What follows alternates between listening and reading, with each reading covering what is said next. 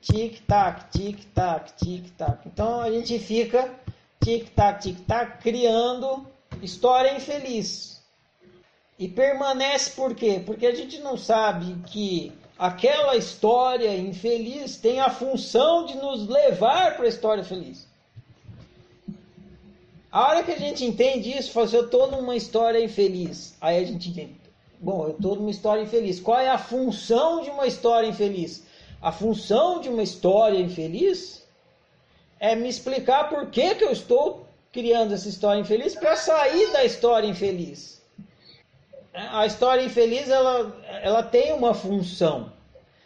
E a função dela é servir de lição para te levar para criar a história feliz. Então você fica criando a história do remorso. Aí na história do remorso entra o orgulho de não dar abraço a torcer. Tudo isso que entra, se você usa como lição para aprender a não fazer mais isso, para criar história feliz, aí você começa a produzir história feliz. Só que a gente não sabe.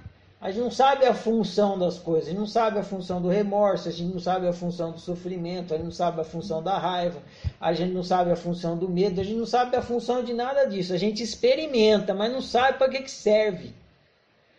E tem serventia, tudo que a gente experimenta tem serventia, tem função. E a função de tudo que a gente experimenta é autoconhecimento, é capacitar a gente a criar melhor realidade.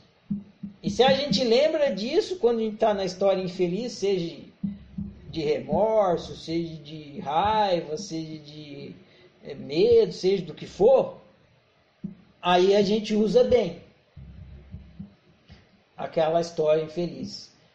Se não, a gente só fica no loop de história infeliz, infeliz, nunca que sai concluir meu raciocínio. Faz sentido? É isso aí.